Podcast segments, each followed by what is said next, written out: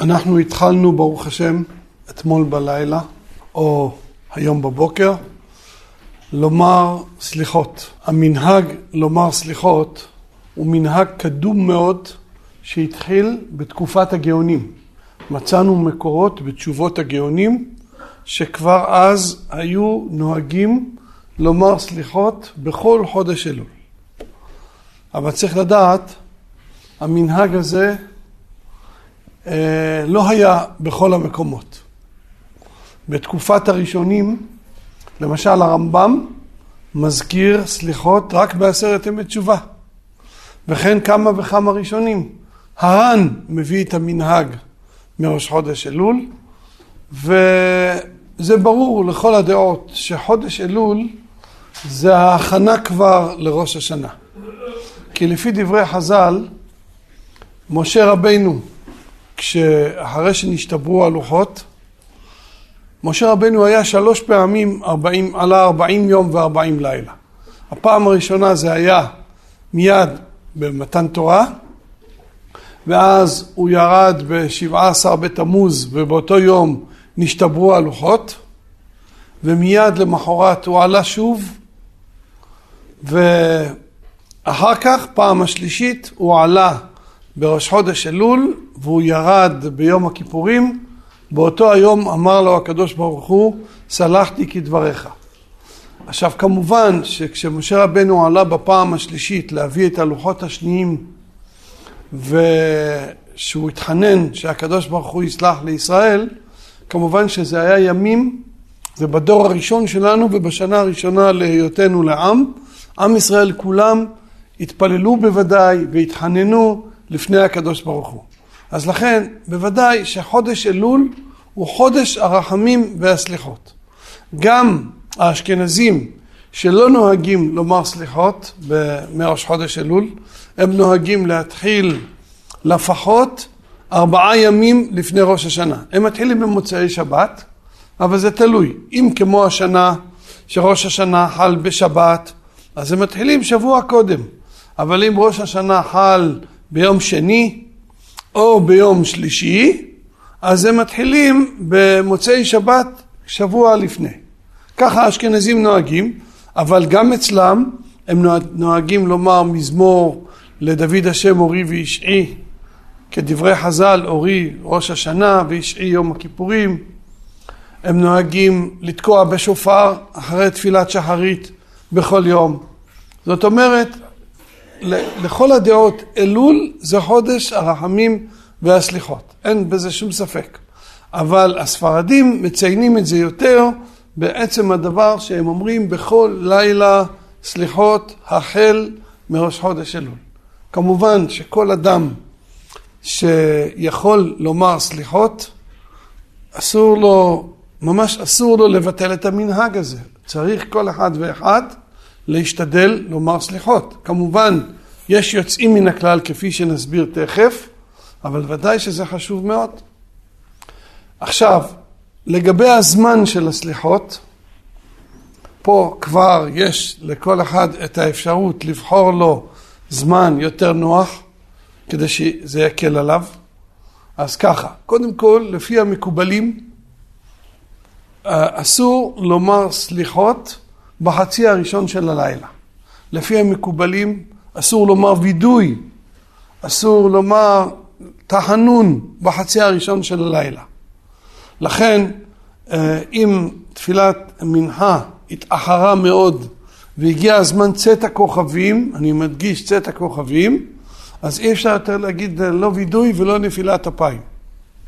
אבל אם גמרו בזמן בין השמשות, יש בזה מחלוקת. האם בבין השמשות מותר להגיד וידוי ונפילת אפיים? יש אומרים לא זה ולא זה, יש אומרים רק וידוי ולא נפילת אפיים, ודעתו של אבי מורי לומר גם וידוי וגם נפילת אפיים. והוא מקשה על אלה שאומרים להגיד וידוי בלי נפילת אפיים, הרי העיקר זה הנפילת אפיים, הרבה יותר מאשר הווידוי. צריך לדעת שנפילת אפיים זה תקנת חז"ל. חז"ל תיקנו שאדם נופל על פניו. הווידוי שאנחנו אומרים, גם בשחרית וגם במנחה, זה תקנת רבנו הארי. לכאורה, לפי הגמרא שלנו, אה, אסור להפסיק בין התפילה, תפילת העמידה והחזרה, לבין נפילת אפיים. צריך מיד להגיד נפילת אפיים. פה אנחנו רואים את העוצמה, את הכוח שהיה לרבנו הארי. הגמרא מספרת שאשתו של רבי אליעזר בן אורקנוס, היא, אחרי שהחכמים נידו אותו, היא פחדה שהקפידה שלו תגרום חלילה לאסון. ומתי השעה שהקפידה שלו יכולה להתעורר? זה בשעה שהוא יעמוד ויפול על פניו, נפילת אפיים. הוא יאמר נפילת אפיים בתפילה, ואז זה שעה של כאב, של השתפכות, ואז חלילה הוא יכול להעניש את אלו שנידו אותו. ולכן אומרת הגמרא, כל יום מיד כשהוא היה מגיע לנפילת אפיים, היא הייתה מפריעה לו. לא הייתה נותנת לו לומר נפילת אפיים. הייתה מפריעה לו ממש כך, לא נותנת לו. מסיחה את דעתו לדברים אחרים, שהוא לא יאמר נפילת אפיים. עד שיום אחד היא הייתה עסוקה בצדקה לעני, או שזה היה ראש חודש והיא לא ידעה שזה שני ימים ראש חודש, אה, היא חשבה שזה שני ימים ראש חודש, באמת היה רק יום אחד, ואז היא באה וראתה שהוא אומר נפילת אפיים. והיא אמרה לו, מה עשית? הרגת את אחי.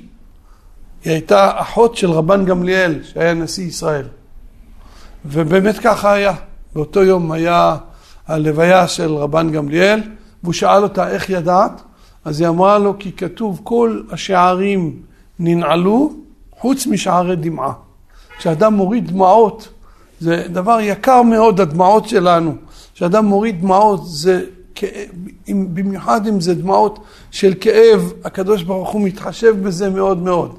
להבדיל אלף אלפי הבדלות, אפילו בדמעות של רשעים, הקדוש ברוך הוא מתחשב. קל וחומר בדמעות של צדיקים. עכשיו כך מספרת הגמרא. לכאורה צריך להבין איך היא הצליחה למנוע אותו מלומר נפילת אפיים. הוא אמר תפילת שמונה עשרה, הוא סיים, ואז הוא רוצה להגיד נפילת אפיים, היא באה ומפריעה לו. יופי.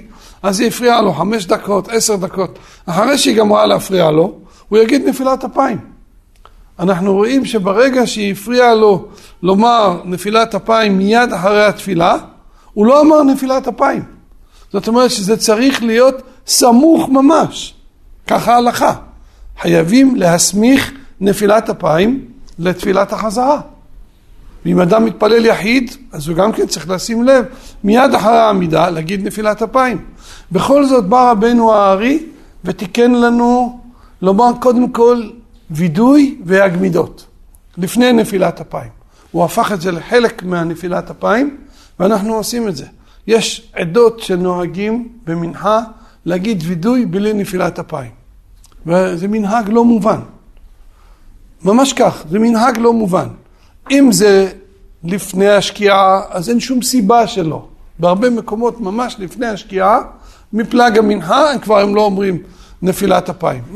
איזה מין דבר זה? מאיפה בא מנהג כזה? זה פשוט לא בסדר. חז"ל תיקנו נפילת אפיים, צריך להגיד נפילת אפיים. ואם זה אחרי השקיעה, אז כפי שאמרתי, בשו"ת יחווה דעת, אבי מורי כותב בנושא הזה, והוא אומר ממה נפשך? אם אתה מתייחס לשקיעה כלילה, אז גם וידוי אל תגיד. ואם אתה מתייחס אל זה כאל יום, אז תגיד גם נפילת אפיים. והוא כך הייתה דעתו, שעד צאת הכוכבים אפשר להגיד נפילת אפיים. גם וידוי וגם נפילת אפיים. אבל אחרי צאת הכוכבים, זה זמן של התעוררות הדינים, זה לא זמן לא לווידוי ולא לנפילת אפיים.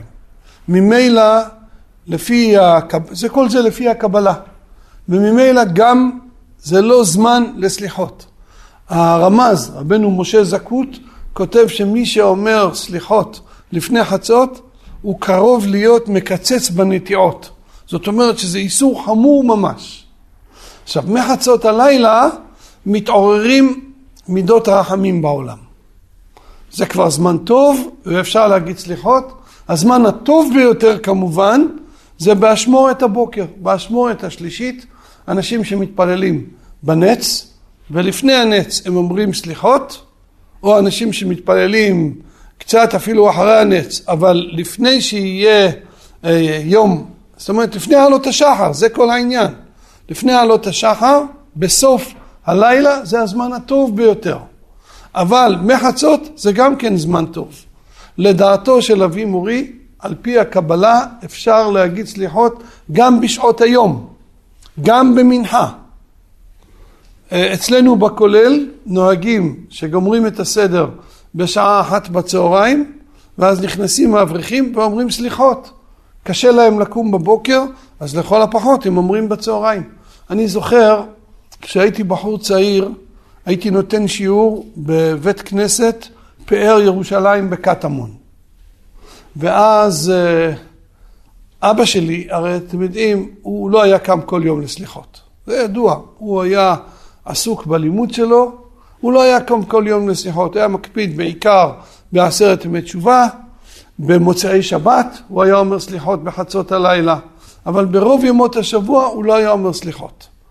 אבל כשהתחלתי לתת את השיעור שם, שאלתי אותו אם אפשר לארגן לעשות סליחות, ככה אנשים שם פנו אליי לפני מנחה כל יום. אז הוא אמר, תעשו את זה ואני אבוא בעצמי. והוא היה בא יום יום לשם, לפני מנחה, הוא היה שליח ציבור שלנו. כל יום הוא היה בא לפני מנחה. נגיד בשעה, אז לא היה שעון קיץ, נגיד מנחה בשעה שש, נגיד, אז בחמש היינו אומרים סליחות. והוא היה בא ואומר יום יום סליחות איתנו.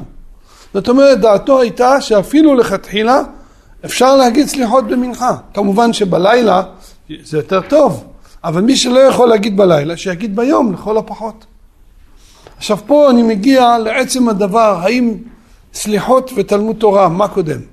אז קודם כל שיהיה ברור, החידה כותב חד משמעי, סליחות קודם לתלמוד תורה. אדם לא יכול לבוא ולהגיד, אני עסוק בתורה, אני לא רוצה להגיד סליחות. אני, זה קודם, תלמוד תורה כנגד כולם, אני רוצה ללמוד תורה. לא. אתה לומד תורה כדי לקיים מצוות, וגם לקיים מצוות זה גם לקיים את מנהגי ישראל, ואם נהגו לומר סליחות, אתה צריך להגיד סליחות. אלא מה? בשו"ת יחווה דעת, אבי מורי, בא ומחלק. הוא אומר, אם השאלה שלך בשעה הזאת להגיד סליחות או ללמוד תורה, אז אנחנו אומרים לך תגיד סליחות. אבל אם נתאר לעצמנו תלמיד חכם שהוא רגיל לקום כל יום בשעה שבע. שבע זה שעה נורמלית מבחינתו, הוא קם, הוא מתפלל, ואחר כך הוא הולך ללמוד. אז אם אתה תגיד לו לקום במקום בשבע, התפילה בשבע, אז הוא צריך לקום בשש, וחמש וחצי כבר צריך לקום ולהגיד סליחות, אז אחר כך זה ישפיע על כל היום. זה לא ביטול תורה של השעה שהוא אמר סליחות, זה לא שאלה, זה לא נקרא ביטול תורה. אבל אם זה ישליך על כל היום, אז הוא אמר, מכיוון שזה מנהג שלא היה כללי של כלל ישראל, ופה שהוא מפסיד את כל סדר היום שלו זה משבש לו, אז בזה הוא התיר לבחורי ישיבות ולאברכים שלא יגידו סליחות כל יום. הוא עצמו, כפי שסיפרתי לכם, הוא לא היה אומר סליחות כל יום. אבל כשהייתה לו הזדמנות להגיד כל יום אחרי הצהריים, הוא היה אומר אחרי הצהריים. אם אפשרי הדבר, הוא לא היה אומר את השעה הזאת אני אשב ללמוד תורה. כשזה לא מפריע לסדר היום, זאת אומרת זה לא גורם לביטול תורה גדול, אז, אז ודאי ש, שצריך להגיד סליחות. עכשיו, אתם יודעים שזה היה הקו שלו גם לגבי הנושא של תעניות. אנשים מחפשים סיגופים ותעניות, חושבים שכך, בסדר, זה יפה מאוד, תלוי למי. תלמיד חכם שיושב ועוסק בתורה, אז כל התעניות שהן חובה מן הדין, אז הן חוכמות. שבעה עשר בתמוז, צום גדליה, עשרה בטבת, תענית אסתר, חייב, תצום, אין, אין בעיה. אבל תעניות שהן לא חובה, תעניות שהן לא חובה, אם זה גורם לביטול תורה, אפילו קצת, אז עדיף שתלמד תורה, דברים שהם לא חובה. הסליחות, ההגדרה שלהם היא, אי אפשר להגדיר אותם חובה ממש, אבל אי אפשר גם להגדיר אותם כמו תעניות. זה לא סתם מנהג, זה מנהג כללי של כל הספרדים. אז לכן פה באמת בביטול תורה הוא חשש, אבל גם בתעניות כל שכן. הוא היה למשל ביורצייט של אבא שלו, הוא לא היה צם, לא של אבא שלו ולא של אימא שלו. כשהוא היה צעיר בשנים הראשונות, שאני זוכר כשהייתי קטן, אז על השנים הראשונות על אימא שלו הוא כן היה צם. אבל אחר כך הוא הפסיק. והוא אמר לי, אה, אם אני צריך בגלל הצום ללכת לישון איזה שעה, לנוח בגלל שאני צמתי, אז זה כבר לא שווה שום דבר. קל וחומר שהוא היה משתדל, כשהיה אזכרה של אבא שלו או של אימא שלו, לנצל את זה לא רק ללמוד אלא גם ללמד, ללכת לתת שיעורים. אז הוא היה אומר לי, אם אני לא אלך, אם אני עצום אני לא יכול לתת שיעורים, לא יהיה לי כוח. אז זאת אומרת, כל דבר אנחנו צריכים שיהיה לנו סדר עדיפויות. אז אותו דבר לגבי סליחות. אז מי שיש לו אפשרות להגיד סליחות בצהריים, אברך כולל למשל, בחור ישיבה, אז הנה מה טוב שיגיד כל יום בצהריים, אין שום בעיה. אבל אם אין שום אפשרות, או באשמו את הבוקר, או בכלל לא, אז להגיד פעמיים בשבוע, הוא כותב בשו"ת יחווה דעת, להגיד בשני וחמישי למשל, להגיד במוצאי שבת, למצוא את האפשרות להגיד. היום בין כה וכה רוב בני אדם היום ישנים מאוחר. אז אם בין כה וכה בן אדם ישן מאוחר, אז אפשר להגיד בחצות הלילה. חצות זה בערך ב-20 לאחת, אפשר להתחיל כבר 12.35 עד שיגיעו ליג מידות הראשונים שמתחילים כבר יהיה חצות הלילה ואפשר להגיד סליחות ו... וללכת לישון אחרי כן ולקום בבוקר ולהתפלל כמו שצריך בלי עייפות, בלי שום דבר. זאת אומרת כך, אנחנו צריכים להשתדל כמה שיותר לקיים את הסליחות בכל יום למרות שזה על חשבון לימוד תורה.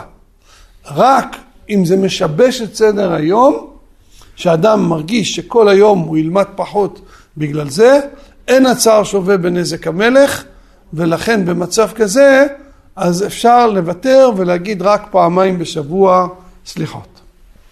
עכשיו, בסליחות צריך גם כן לדעת, אה, יש דרגות דרגות בסליחות. אתם יודעים שהסליחות שלנו, הספרדים, אה, זה תקנות שבאו במשך הדורות.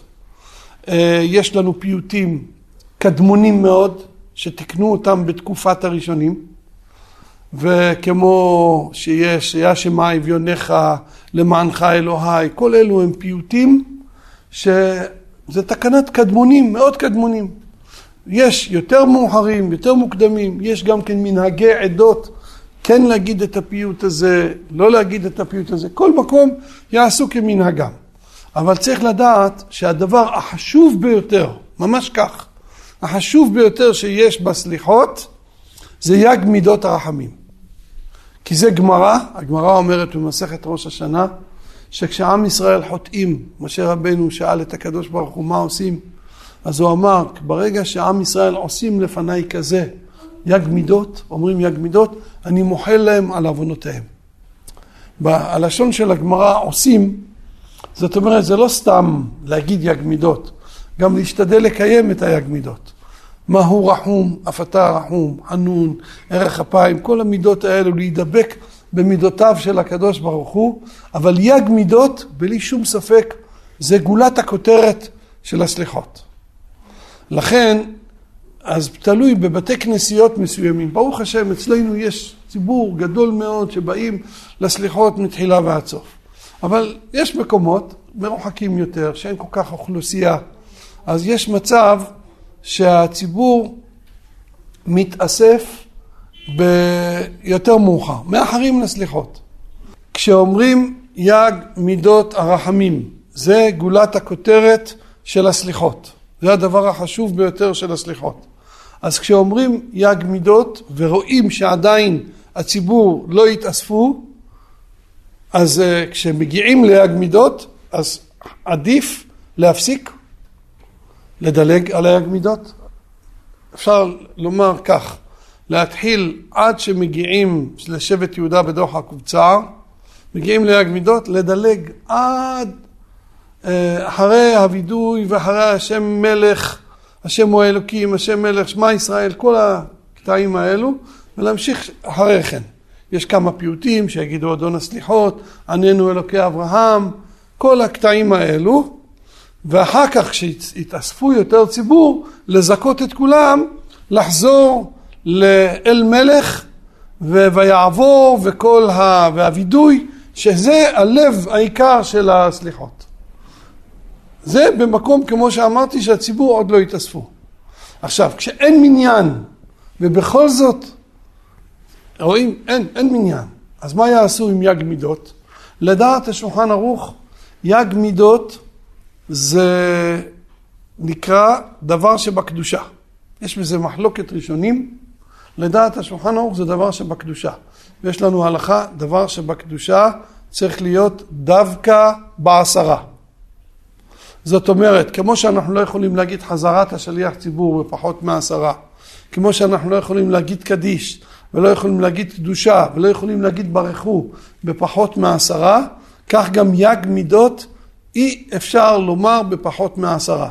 לדעת רבנו הארי אי אפשר בכלל, אבל לדעת השולחן ערוך אפשר להגיד את זה בטעמים. אם אדם אומר את זה בטעמים כקורא פסוקים, אז לא נורא. כן. אבל אה, צריך לדעת, להגיד את זה באופן, האמת שאנחנו הספרדים, המנגינה שאנחנו אומרים את היג מידות, זה המנגינה של הטעמים. כן, ואז ממילא זה לא כל כך נורא אם אין עשרה. אבל כמובן, כפי שאמרתי, אם יש סיכוי, אנחנו רואים שזה ודאי שבשלב מסוים כן יהיה עשרה, עדיף שאנחנו נאמר את זה בעשרה וגם נזכה את אלו שבאו מאוחר יותר לומר יג מידות בעשרה. יש עוד קטעים בסליחות שצריך עשרה בשבילם, זה כל הקטעים שהם בארמית, דענה לענייה, מחה ומסה, אה, וכן הלאה, כמה קטעים יש שהם בארמית. חז"ל אומרים שאדם לא יבקש בקשות בארמית, מפני שאין מלאכי השרת מכירים בלשון ארמית. הם לא מכירים את השפה הזאת. ואנחנו צריכים את מלאכי השרת שהם יהיו בינינו לבין הקדוש ברוך הוא, שיעבירו את התפילה שלנו.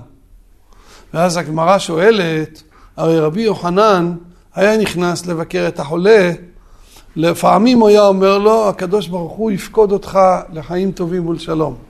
ולפעמים הוא היה אומר לו בארמית, רחמנא ידחרינך לשלם. אז אומרת הגמרא, שאני חולה שהשכינה עמו. החולה לא צריך את המלאכים. החולה מדבר, השכינה נמצאת איתו, וכשאנחנו מברכים אותו לידו, כשהוא נמצא שם, שכינה נמצאת שם, לא צריך מלאכים. כך אומרת הגמרא. אז עכשיו, ממילא, כשיש מניין, אז השכינה שרויה, כל בעשרה שכינתה שריה. יש השראת השכינה. אז אנחנו יכולים להגיד את הסליחות שבארמית. כשאין מניין, אי אפשר. כך כותב בשו"ת יביע עומר, והוא אומר שאומנם גם בית כנסת זה מקום השראת השכינה, אבל הוא אומר שאין להשוות את הדרגות של השראת השכינה. השראת השכינה בעשרה זה הרבה יותר מאשר השראת השכינה בבית כנסת. לכן אפילו בבית כנסת, אם אין מניין, לדלג על הקטעים שהם בארמית, ושוב, אם יגיעו לאחר מכן ציבור, אפשר להגיד את זה, לחזור ולהגיד את כל הקטעים הללו שהם בארמית. עכשיו, כשאומרים יג מידות, כותב החידה, וגם הבן איש חי בעקבותיו, צריך, כשאומרים ויעבור, מתכופפים קצת. ויעבור השם על פניו, כשאומרים ויקרא, זוקפים. וכותב הבן איש חי, אחר כך כשאומרים, מתחילים להגיד השם השם אל רחום וחנון, להתכופף עוד הפעם. להתכופף עוד הפעם. לא יותר מדי, להתכופף קצת. וככה אנחנו הספרדים נוהגים, להתכופף ב"ויעבור", אחר כך שוב לזקוף, ושוב להתכופף קצת, שאומרים יג מידות. החידה שואל על זה שאלה. שואל החידה, הרי הגמרא אומרת לגבי הברכות של התפילה, שקודם כל אנחנו לא רשאים לכרוע ולזקוף בכל הברכות. אך ורק במקומות שתיקנו חכמים, באבות, בתחילת העמידה, תחילה וסוף, ברוך אתה השם אלוקינו ואלוקי אבותינו, ברוך אתה השם מגן אברהם, זה אחד, והשני זה במודים, מודים אנחנו לך, ובהטוב שמך ולך נאה להודות. אסור, אסור לכרוע יותר. בתחילת ובסוף הברכות, אני מדגיש, בתחילת ובסוף הברכות. באמצע הברכות אין בעיה. עכשיו, אומרת הגמרא, כשהוא קורע, קורע בברוך. כשהוא זוקף, זוקף בשם. כשאומרים שם השם, צריך לזקוף. השם זוקף כפופים, כך כתוב בפסוק. אז צריך להיות זקוף כשאומרים את שם השם. כשהוא זוקף, זוקף בשם. אז שואל החידה, אם ככה, איך אנחנו קוראים שאנחנו אומרים ויעבור השם על פניו? הרי צריך להיות זקוף כשאומרים שם השם. וכל שכן, אם אנחנו נכרע קצת שאומרים השם השם אל רחום וחנון, שזה שמות של הקדוש ברוך הוא, איך אנחנו קוראים? אז אומר החידה כך, אם נסתכל, שם כתוב יג מידות, מה כתוב מיד אחרי כן? וימהר משה, ויקוד ארצה וישתחו. משה רבנו בעצמו השתחווה כשהוא אמר יג מידות. אז לכן, כיוון שמשה רבנו השתחווה, אז לכן לא נורא כאן, במקרה יוצא מן הכלל, מותר לנו להשתחוות כשאומרים שם השם. באמת, יש חיזוק גדול לדברי החידה, לרעיון שהוא אומר, שמשה רבנו בעצמו השתחווה, יש אותו הדבר בתשובות הרמב"ם. אתם יודעים, דיברתי על זה רק בשבוע שעבר, שיש מקומות שנהגו לומר 19 פסוקים, חוץ לארץ עד היום אצל האשכנזים, נוהגים לומר 19 פסוקים, 18 פסוקים לפני תפילת העמידה. ברוך השם לעולם, אמן ואמן, ובסוף מסיימים ביראו עינינו. עכשיו, אחד הפסוקים שיש שם, הרמב"ם, אני הזכרתי לכם שבוע שעבר, שגם הרמב"ם בסדר התפילות כותב את זה, כי בחוץ לארץ ככה היו נוהגים גם הספרדים. אחד הפסוקים זה פסוק מספר מלכים, כשאליהו הנביא היה בהר הכרמל, והוא הקריב את הקורבן שלו בהר הכרמל, ואז ירדה אש מהשמיים ושרפה את הקורבן, כתוב וירא כל העם ויפלו על פניהם ויאמרו השם הוא האלוקים, השם הוא האלוקים. עכשיו בזמן הרמב"ם היה מנהג, הפסוק הזה מופיע, אצל, בכל, גם אצל האשכנזים, תראו, הפסוק הזה נמצא. אז היה מנהג בזמן הרמב"ם, שכשהיו אומרים השם הוא האלוקים, כולם היו משתחווים. אז שאלו את הרמב"ם, האם מותר להשתחוות? הרי אסור להשתחוות כשמזכירים שם השם. השם זוקף כפופים. אז אמר הרמב"ם שמותר. למה? כי מה כתוב שם בפסוק? וירא כל העם ויפלו על פניהם ויאמרו כמו שמשה רבנו ויקוד ארצה וישתחו שכותב החידה זה למעשה הרמב"ם אמנם לא מסביר את הדברים אבל כנראה שהכוונה של הרמב"ם זה כמו הכוונה של החידה שכתוב הרמב"ם כותב סתם שמותר להשתחוות שמה אבל אפשר להסביר שהכוונה של הרמב"ם זה כמו החידה שבגלל שעם ישראל בעצמם השתחוו, לכן כשאומרים השם הוא האלוקים מותר להשתחוות. מזה אנחנו יכולים ללמוד שבסליחות שאנחנו אומרים השם הוא האלוקים, מי שרוצה, אני לא אומר, מי שרוצה להשתחוות קצת שהוא אומר השם הוא האלוקים, אין בזה בעיה שהוא משתחווה בשם השם, כך כותב בפירוש הרמב"ם בתשובה. אבל השאלה הנשאלת באמת על עצם דברי החידה. אנחנו רואים דבר מעניין בדברי החידה, שכשמזכירים שם השם, אפילו שזה לא בא בלשון של ברוך אתה השם, צריך להיות זקוף. כן? חוץ מאבות, וגם, וגם באבות, צריך, כשמגיעים לשם השם צריך לזקוף. אז רואים בדברי החידה שאפילו כשאתה אומר פסוק שנזכר פה שם השם, אתה צריך לזקוף. כן? כך רואים בדברי החידה, שזה לאו דווקא, ולכן החידה הוא צריך ליישב את המנהג, להשתחוות, כשאומרים ויעבור, להגיד שמשה רבנו ויקוד, ארצה, וימהר משה ויקוד ארצה וישתחו. כך רואים פה. אבל באמת זה מחלוקת ראשונים. אני כתבתי על זה באורך בהלכה ברורה, שיש ראשונים שסוברים שזה דווקא כשמזכירים שם השם בלשון של ברוך אתה השם. נפקא מינה, אה, יש אנשים, כתוב בשולחן ערוך, שיש אנשים שנוהגים בראש השנה ויום כיפור להשתדל כל הזמן להשתחוות. אז כתוב בשולחן ערוך שהם צריכים אה, לזקוף בתחילת הברכות ובסופם. אבל לפי מה שאמרנו, מה יהיה כשמזכירים שם השם באמצע? נתאר לעצמנו מישהו רוצה כל תפילת העמידה להשתחוות. אז בתחילת ברכה ובסופה הוא זוקף, אבל כשהוא באמצע הברכה הוא משתחווה. אז יש למשל בעל הצדיקים, יאמונה רחמך השם אלוקינו. האם מותר להשתחוות או לא? לפי החידה אסור להשתחוות. כן? רק ביג מידות כי משה רבנו בעצמו השתחווה. או למשל בשים שלום. גם כן יש שם השם השם באמצע הברכה, כן? כי באור פניך נתת לנו השם אלוקינו. אז גם כן, לפי החידה, זה יהיה אסור. כן? אז צריך לשים לב לדברים האלו. עכשיו, כשמגיעים ליג מידות, המגן אברהם מביא בשם רבי דוד אבו דרהם. אפשר להביא לי אולי חומש שמות? המגן אברהם מביא בשם רבי דוד אבו דרהם, שצריך להגיד ויקרא בשם השם. צריך להפסיק בין ויקרא בשם לבין שם השם. המגן אברהם כך כותב, מביאים אותו כמה אחרונים, ביניהם גם חלק מהמקובלים. אבל בואו נסתכל באמת בפסוק, בפרשת כי תישא. באמת, אנחנו נראה שזה בכלל לא פשוט. ויקרא בשם השם. מי קרא? ויקרא בשם השם.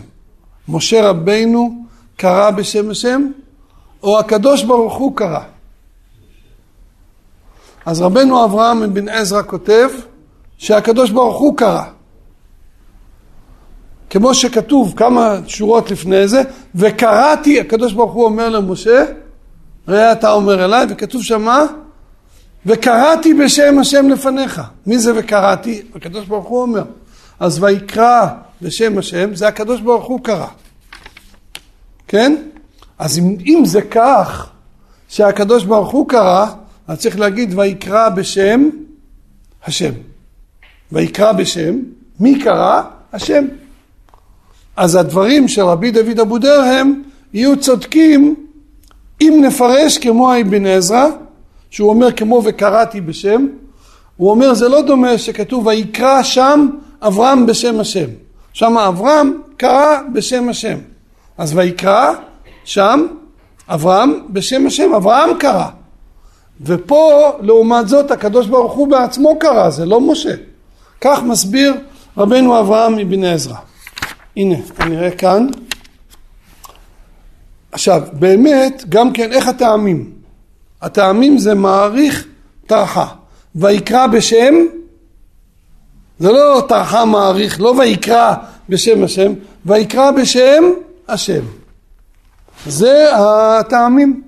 אז זה יוצא יפה מאוד, נכון? אבל הבעיה, התרגום, תרגום אונקלוס. אונקלוס היה בזמן התנאים. הוא כותב והתגלי השם בעננה והתעתד עימי תמן וקרא בשמה דה השם. הוקרא בשמה. מי זה הוקרא? הוא קרא בשם של הקדוש ברוך הוא.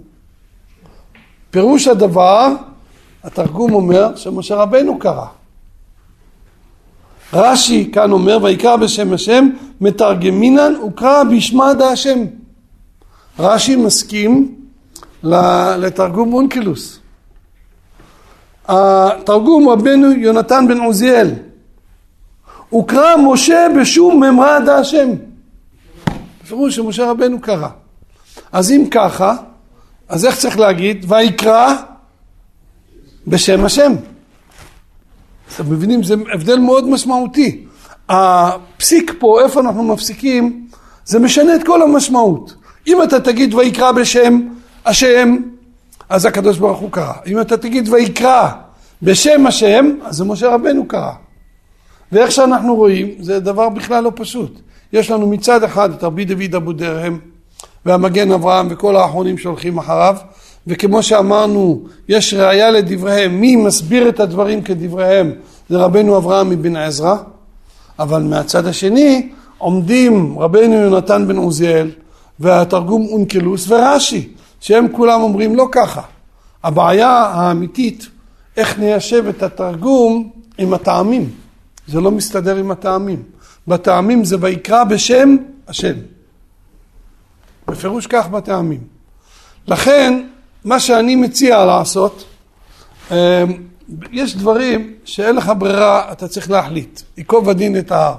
תחליט, או שאתה ככה או שאתה ככה. אבל פה אתה יכול להיות נוטרלי. אתה יכול לעשות מצב שאתה תהיה לכל... כל אחד אתה יכול להגיד עשיתי כמוך, אין בעיה.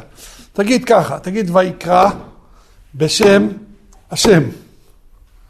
תגיד את זה לאט לאט, בהפרש קטן בין אחד לשני, ואז הכל בסדר. יש לנו דוגמה נוספת בבורא נפשות. בורא נפשות רבות וחסרונן על כל מה שבראת. מה זה? וחסרונן, המילה וחסרונן. אתה יכול להסביר את זה בשתי צורות. בורא נפשות רבות וחסרונן, ואחר כך אנחנו אומרים, על כל מה שבראת, אלא חיות בין נפש כל חי. ואנחנו יכולים להגיד לא ככה, בורא נפשות רבות, וחסרונן על כל מה שבראת. וזה מחלוקת. יש בראשונים פירוש אחד, והבן איש חי מפרש באופן אחר.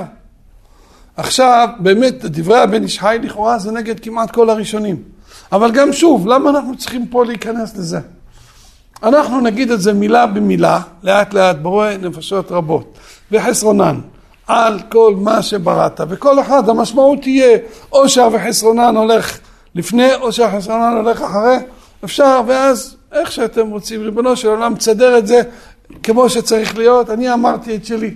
אז ממילא גם ויקרא בשם השם, אפשר לעשות את זה בצורה כזאת, שזה באמת יהיה ממש לכל הדעות.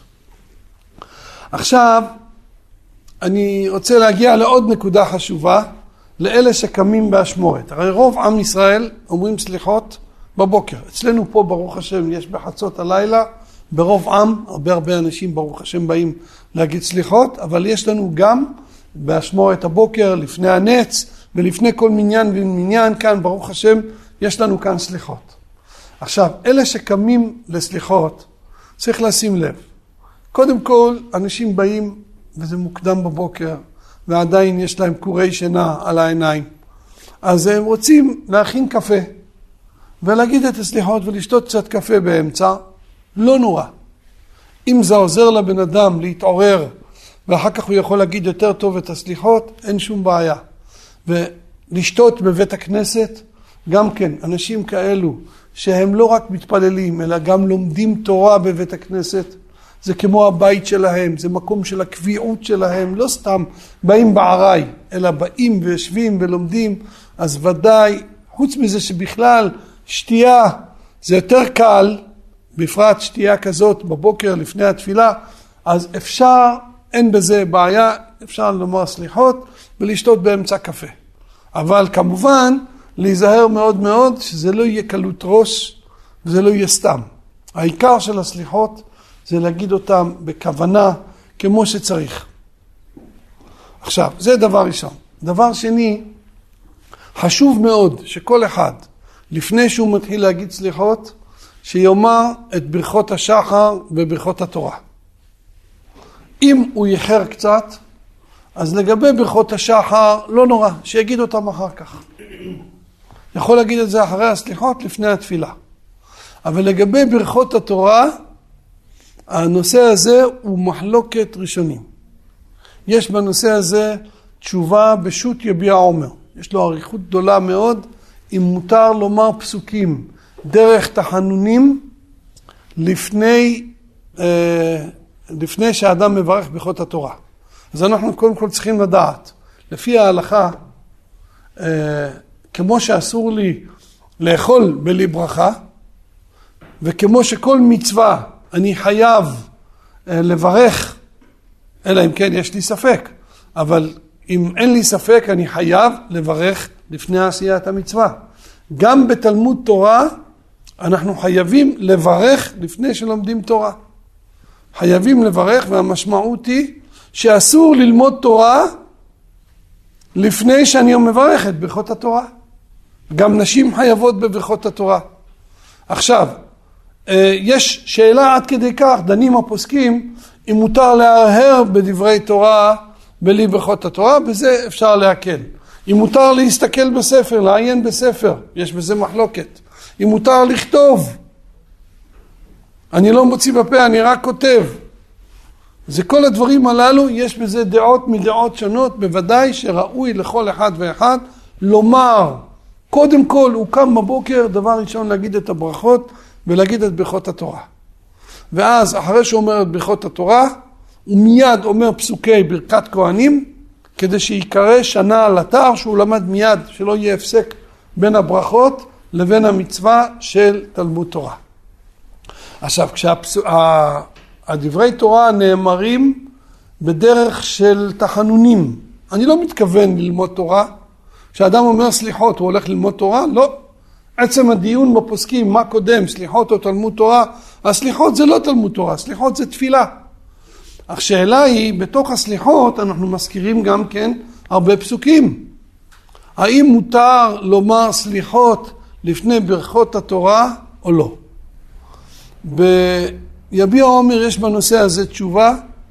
אני אה, לפני הרבה שנים כשכתבתי את ההערות על תשובות הרמב"ם פאר הדור, אז הבאתי את זה לאבא שלי ואמרתי לו שיש משם הוכחה ברורה למעשה שהרמב"ם סובר שצריך להגיד את ברכות התורה גם בפסוקים שזה דרך תחנונים. אבל תדעו לכם שזה לא מוסכם, זה מחלוקת.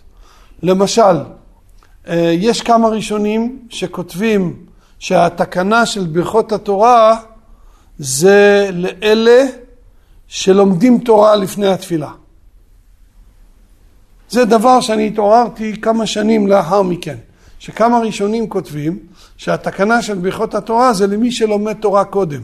כי אם לא, אז יש לנו את אהבת עולם שהיא משמשת במקום ברכות התורה, כך אומרת הגמרא, שאהבת עולם משמשת גם כברכת התורה.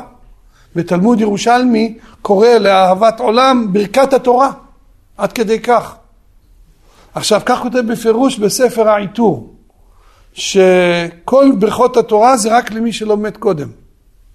הרמב"ם, הלשון שלו, שאם אדם לומד לפני, צריך להגיד את ברכות התורה.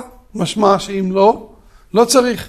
עכשיו, באמת, הרי גם הרמב"ם אה, בזמנו היה את, אה, את פסוקי דה זמרה. הרמב"ם היה לו את פסוקי דה זמרה, הרמב"ם כותב את זה בסדר התפילות של כל השנה, זו תקנה קדומה מאוד מאוד אה, עוד מזמן הגמרא כבר זה מופיע, שהיו אומרים פסוקי דה זמרה. אז אם ככה, הפסוקי דה זמרה זה פסוקים, אז איך אדם לפי בעל העיטור, וגם לפי המשמעות קצת של הרמב"ם, של הסמ"ג וכמה ראשונים, איך אתה יכול להגיד את זה בלי ברכות התורה? על כורחנו לכאורה, שמכיוון שאני אומר את זה דרך תפילה ותחינה, אני לא אומר את זה, אני לא אומר פסוקי דה זמרה כדי ללמוד תורה. אני אומר את זה כדי להסדיר שבחו של מקום, לשבח את הקדוש ברוך הוא, ואחר כך אני מתפלל. אני עושה את זה לפני. אז אם זה כך, אז זה משהו אחר. אז אה, לכאורה יש, אנחנו רואים שזה שנוי במחלוקת הראשונים. האם אפשר להגיד פסוקים דרך שבח והודאה תחינה, כל האיסור הוא דווקא כשאתה רוצה לומר פסוקים דרך של לימוד תורה, או שלא.